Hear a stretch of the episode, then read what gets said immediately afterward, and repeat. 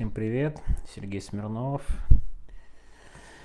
28 января 2024 год, а уже январь заканчивается, к вопросу о новом году, о новом годе, да, что-то я неправильно, не знаю, елку я давно выбросил, в этот раз даже, кстати, до нового старого года, по-моему, впервые это было в моей истории, ладно, это, к слову, пришлось, у меня сегодня тема буквально из комментариев к каналу, абсолютно не шучу, действительно так. Я увидел вот этот вот легкий обмен, такой легкий диалог по поводу выпороть Золотова и так далее. Он, кстати, до сих пор продолжается, даже заглянул. И я вчера хотел об этом, на самом деле, записать голосовое сообщение, но записываю его сегодня. Я понимаю, что это будет такой, скажем так, немножко, не то что в пустоту, очевидная вещь, но я ее не могу не проговорить, потому что, мне кажется, иногда это все необходимо повторять, говорить и акцентировать на это внимание. Прямо сейчас разворачивается башкирское дело. Ну, я для себя его называю башкирским, не знаю, устоится это название, не устоится, но, знаете, по аналогии со словом «дело», совершенно очевидно, что будут массовые аресты по событиям, да, вот вокруг суда и вокруг этого схода никаких сомнений нет в привлеченных к ответственности. Я думаю, сейчас уже десятки человек. Ну, в общем, следите за медиазоной, мы будем очень внимательно за этим следить. И об этом, конечно же, писать по мере своих сил. И понятно, что воодушевляющие очереди за надежды на это очень хорошее, что дает надежду, а такие вещи, как башкирское дело и такое жесткое подавление с уголовными делами, надежду немного отнимают. И правда, я довольно хорошо представляю, как психологически сложно брать об этом, читать, на это обращать внимание, когда есть очереди с надеждами и так далее. Но это к вопросу, не знаю, заставили вы дискуссию про прекрасный 2021 год.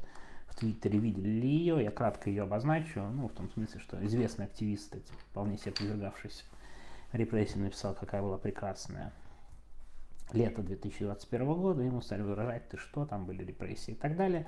Ну, вот это вот бесцельная, на мой взгляд, дискуссия, люди могут вспоминать что-то хорошее даже в годы, когда было очень плохо и тяжело, и в этом плане я опять понимаю, что, конечно, очередь за надежды на какой-то глоток свободы и оптимизм, а башкирское дело это прям вот очень неприятно, репрессии каток, где-то вообще довольно далеко, и ничего в этом странного нет, что ну, люди стараются себя от него оградить, но, извините, вторгнусь для тех, кто пытается оградить немножко вашу жизнь, как это для нежелающих, прям рекомендую с этого момента не очень слушать, потому что будет достаточно мрачное повествование и мрачный рассказ, и это будет рассказ о насилии и пытках по политическим делам вообще.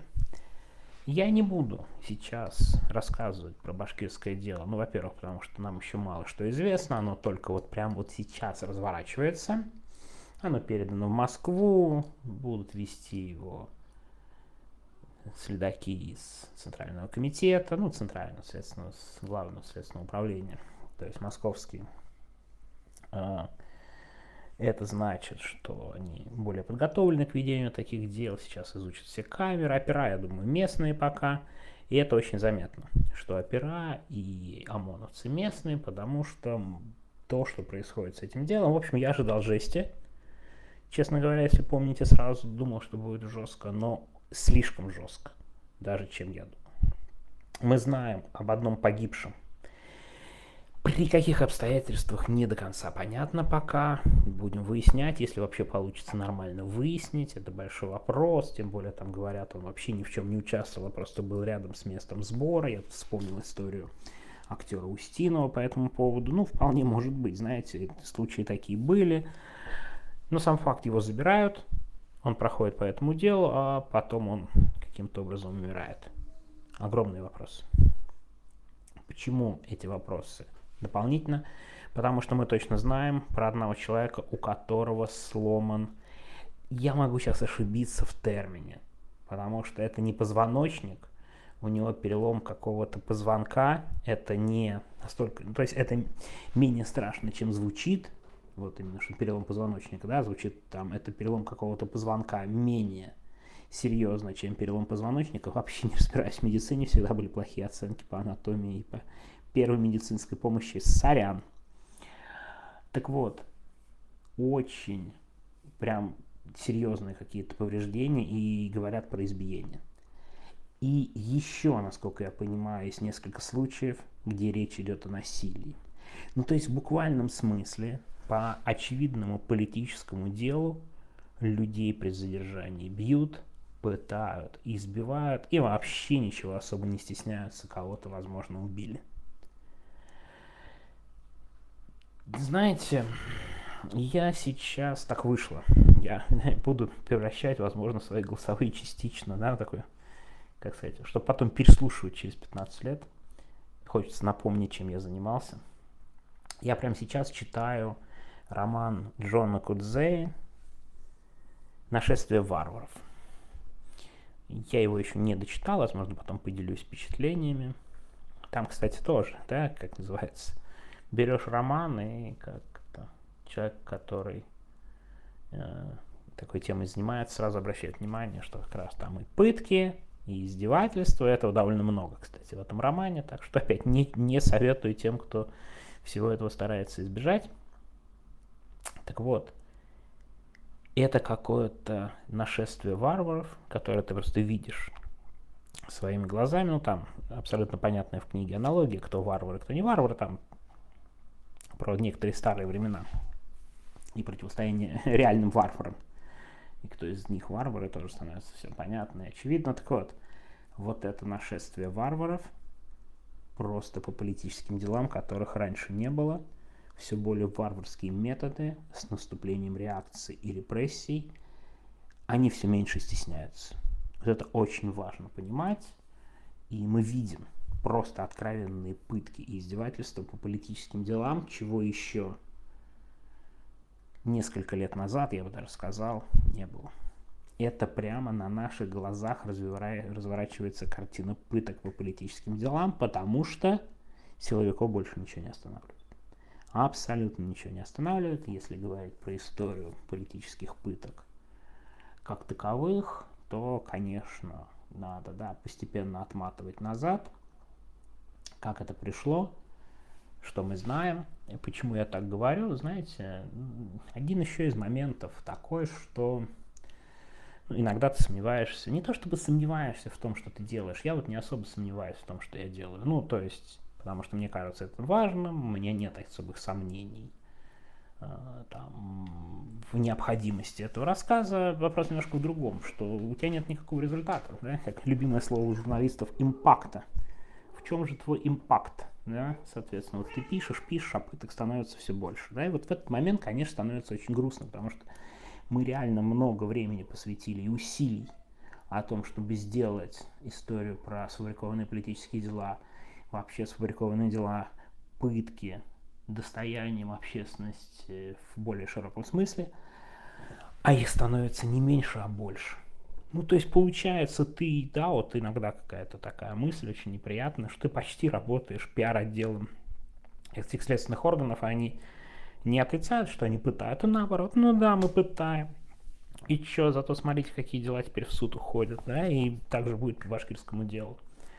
И какое-то, не то чтобы это какое-то отчаяние, я так не считаю, я считаю все равно важным это рассказывать, но да, вот результата ты не видишь.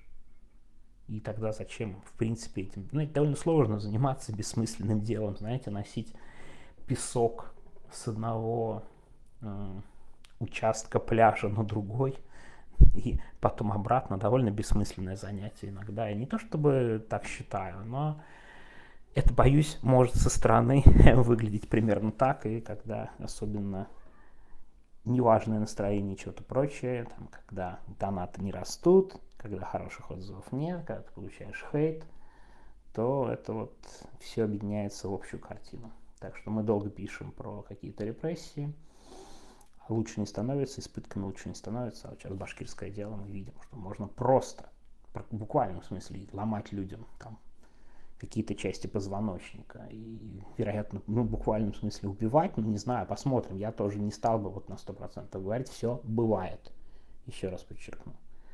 но это очень сомнительно все выглядит, мягко говоря, по крупному политическому делу. И силовики понимают, что им ничего за это не будет. Потому что вся эта гласность, вся эта прозрачность, им на это пофигу. Еще и адвокатов посадят, которые об этом расскажут. А так, это началось, наверное, очень давно. А именно, что по политическим делам это обычно было, с моей точки зрения, да, вот это буквально как история медиазоны. Наверняка и до медиазоны по политическим делам были пытки и все прочее. Но знаете, это как? Это приходит обычно, в общем, пошагово. Мне кажется, вот вся история по политическим делам пыток, она сначала уходит на Северный Кавказ. Там же было много вполне политических дел, когда любые оппоненты власти объявлялись ваххабитами, их можно было пытать, избивать и так далее. Потом эти методы были принесены на не самые известные группы, которые вроде нас не касаются. Ну, классический пример — Хизбут Тахрир, довольно мерзкая исламистская секта, честно говоря. То есть, ну, прям ничего хорошего я о них не скажу. Но их объявили террористами и как-то довольно жестко прессовали. Там были какие-то совершенно страшные истории про то, как их прессовали, в том числе в тюрьме. Мы об этом писали, можно почитать, даже ссылку давать не хочу. А потом постепенно это приходит везде. После Крыма это приходит, да, в Крым, избиение и так далее, издевательства. Я просто был на аресте, когда арестовывали так называемых крымских диверсантов. Там по рукам было видно, что их пытали буквально.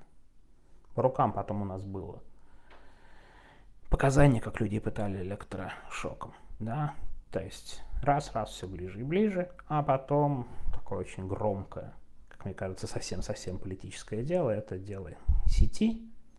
Там пытали буквально всех, из всех выбивали показаний. Я, кстати, думаю, что о ряде пыток по политическим делам мы просто не знаем. Да, почему, кстати, я говорю про Северный Кавказ? Ну вот, я немножко вернусь. Я ездил в Ингушетию, я помню, как там действовал Центр по противодействию экстремизму, ЦПЭ, да, у нас он Центр Э, а вот на Северном Кавказе его называют ЦПЭ. Там совершенно страшная история. Я там могу много, мне кажется, много раз о них рассказывал. Не очень хочется постоянно повторяться, да, как тот самый старый человек, который забывает о том, что он это рассказывал, повторяется много раз. Опять же, можете посмотреть, прочитать, как убили мужа и думали убивать жену, она нам об этом рассказывала, и сама не понимала, что именно в этот момент они решали, как ее будут убивать и убивать ли. Но потом решили, что все-таки камера, много свидетелей, не стали убивать. Это эшники были местные, да, ЦПЭ. Так вот, это пришло в политические дела, и теперь совершенно спокойно по новому величию это было. Это было совершенно дикая история с маяковскими чтениями гантелей. Да, то есть ты вначале это слышишь, такой, да не, ну как, вряд ли, а потом думаешь, а им же пофигу стало. И теперь вот это башкирское дело, где совершенно очевидно насилие применяется, и вот эта история пыток и издевательств по политическим делам, конца края этому особо не видно.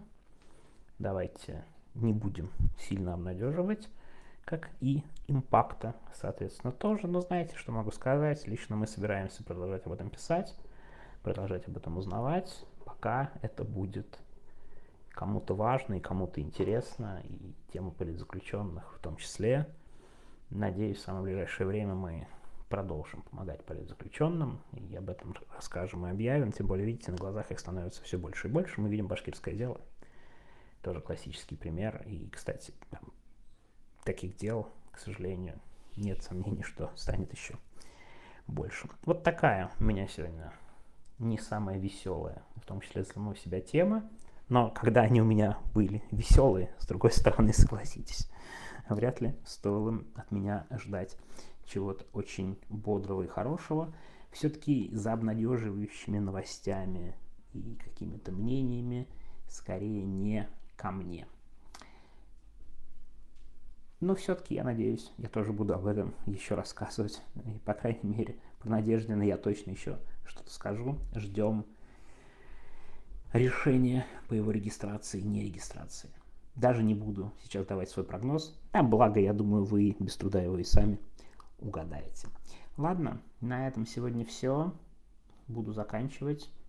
Всего хорошего, как там, продуктивной недели. Всем желаю. Все, всем пока.